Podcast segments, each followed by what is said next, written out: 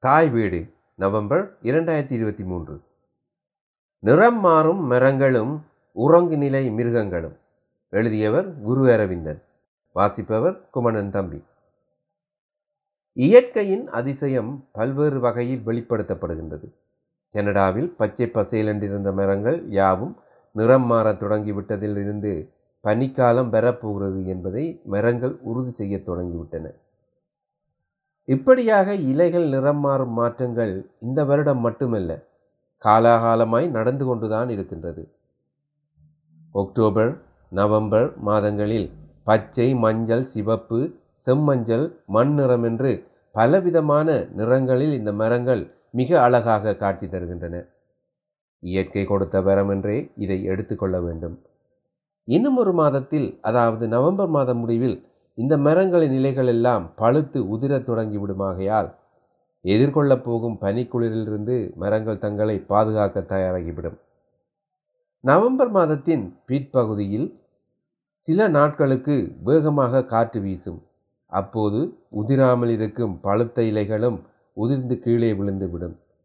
அப்படி உதிரும் இலைகளும் மரத்தின் வேர்களை பனிக்குவியல்கள் நேரடியாக தாக்காமல் பாதுகாப்பது மட்டுமல்ல சுற்றி வர உள்ள புத்தரையையும் பாதுகாக்கும். மரங்கள் வளரும் பருவம் முழுவதும் இலைகளுக்கு பச்சை நிறத்தை கொடுக்கும். குளோரபில்லை உற்பத்தி செய்கின்றது.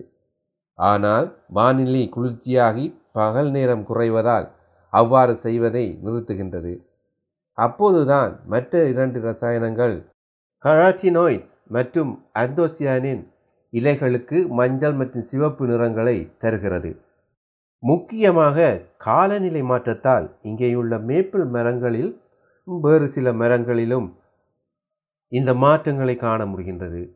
இங்கேயுள்ள பைன் மரங்கள் போன்ற சில ஊசி இலை மரங்கள் நிறம் மாறுவதில்லை. குளிர்காலத்தில் இவை முற்றாக இலை உதிர்ப்பதும் இல்லை. அதனால்தான் கிறிஸ்துமஸ் மரங்களாக இவற்றை பாவிக்கிறார்கள். நிறம் மாறும் அழகான மரங்களை அக்டோபர் நவம்பர் மாதங்களில் டொரண்டோவில் உள்ள இயற்கை பூங்காக்களிலும் டொன்வலி பாக்வே பகுதியிலும் காண முடியும். மார்கழி மாதம் தொடக்கம் பங்குனி மாதம் வரை பனிக்காலமாக இருக்கும். அதனால் அநேகமான மரங்கள் இலைகளை உதிர்த்துவிட்டு வெறுமையாக நிற்கும். பனி கொட்டும்போது பனியின் தாக்கத்திலிருந்து மரங்கள் தங்களை பாதுகாக்கவே இப்படியான நிகழ்வுகள் நடக்கின்றன. முதன் முதலாக பனிப்பூக்கள் விழும்போது மிக அழகாக இருக்கும். அப்போது மரங்களெல்லாம் வெள்ளை நிற பூக்கள் பூத்தது போல காட்சி தரும். அதன்பின் பனி கொட்டும்போது உறைநிலைக்கு போனால் மரங்களில் பனி உறைந்து மரங்களெல்லாம் வெள்ளை பூசிய கண்ணாடி போல பளபளப்பாக காட்சி தரும். கனடாவில் அநேகமாக மார்கழி தை மாசி மாதங்களில் இந்த காட்சியை காண முடியும். இக்காலத்தில் மனிதர்கள் குளிரை தாங்கக்கூடிய பனி உடைகள் அணிய வேண்டும். குளிரை தாங்கக்கூடிய குளிராடைகள் செப்டம்பர் மாதமே அங்காடிகளில் விற்பனைக்கு வந்துவிடும். வீட்டை விட்டு வெளியே செல்லும் போது பனியில் சறுக்கி விழாமல் இருக்க அதற்கேற்ற பாதணிகளும் அணிய வேண்டும். விரல்களை பாதுகாக்க கையுறைகளும் தலையை பாதுகாக்க தொப்பியும் அணிய வேண்டும். முக்கியமாக பனிக்காலத்தில் மனிதர்களின் உள்ளங்காலாலும் உச்சந்தலையாலும் தான் பனிக்குளிர் உள்வாங்கப்பட்டு அதிகம் பாதிக்கப்படுகிறார்கள். இங்கே பிறந்த சில வளரிளம் பிள்ளைகள் தொப்பி அணியாமலே பனிக்குளிரில் செல்வதை அவதானித்து ஆச்சரியப்பட்டிருக்கின்றேன். பனிக்குளிர் தொடங்கியதும் இங்குள்ள வீடுகள் பணியகங்கள் எல்லாம் மனிதர் வாழ்வதற்கு ஏற்ற மாதிரி சூடாக்கப்படும். வண்டிகளிலும் சூடாக்கும் வசதிகள் உண்டு.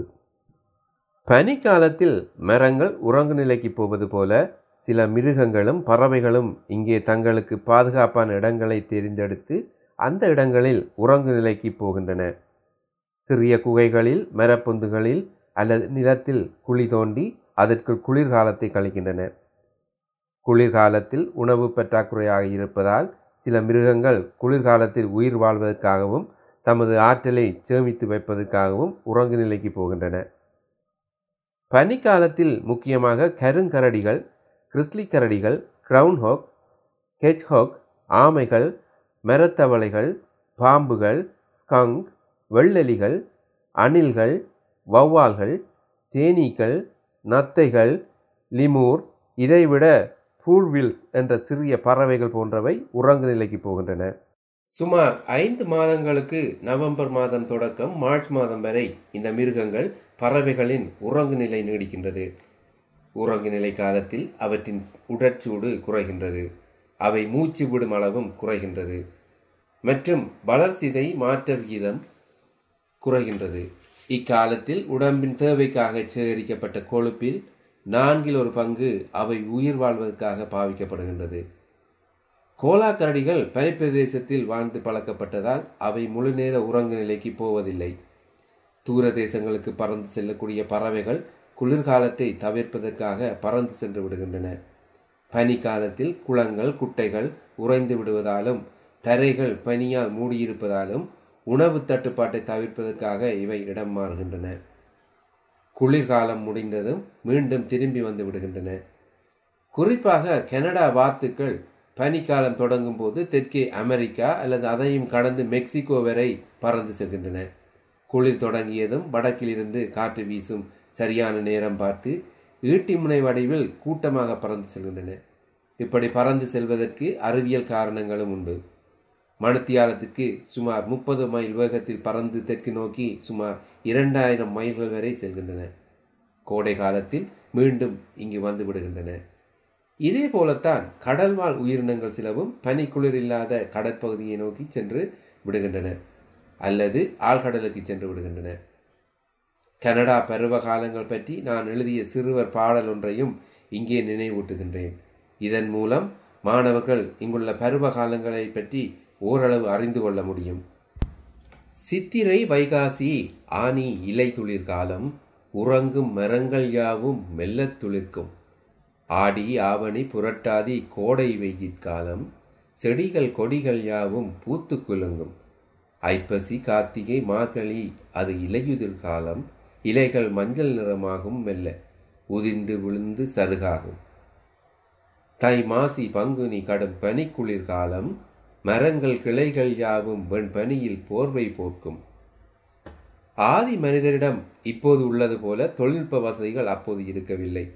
எனவே இயற்கையை வைத்துத்தான் அவர்கள் எல்லாவற்றையும் கணித்தார்கள். மரங்கள் இலை உதிர்ப்பதையும் இலை துளிர்ப்பதையும் பறவைகள் மிருகங்கள் கடல்வாழ் உயிரினங்கள் இடம் மாறுவதையும் வைத்து காலத்தை ஓரளவு கணித்தார்கள். சூரியன் சந்திரன் நட்சத்திரங்களை வைத்து நேரத்தையும் திசைகளையும் அறிந்தார்கள். தமிழர்கள் தை மாதத்தில் தைப்பொங்கலை கொண்டாடுவது போல உலகின் பல இனங்களும் இயற்கையை வெவ்வேறு வழிகளில் கொண்டாடுகின்றார்கள். இப்பொழுதும் வட அமெரிக்காவில் குளிர்காலம் தொடங்குவதையும் முடிவதையும் கிரவுண்ட் ஹோக் என்ற ஒரு பாரம்பரிய நிகழ்வாக சிலர் கொண்டாடுகின்றார்கள். கிரவுண்ட் ஹோக் என்ற சிறிய மிருகம் உறங்கு நிலைக்கு செல்வதையும் அதன் பின் உறங்கு நிலையிலிருந்து வெளியே வருவதையும் வைத்து பனிக்காலத்தை கணிக்கின்றார்கள். பெரியதொரு பாரம்பரிய விழாவாக இந்த தினம் இப்பொழுதும் பென்சில்வேனியா மாகாணத்தில் கொண்டாடப்படுகின்றது என்பது குறிப்பிடத்தக்கது.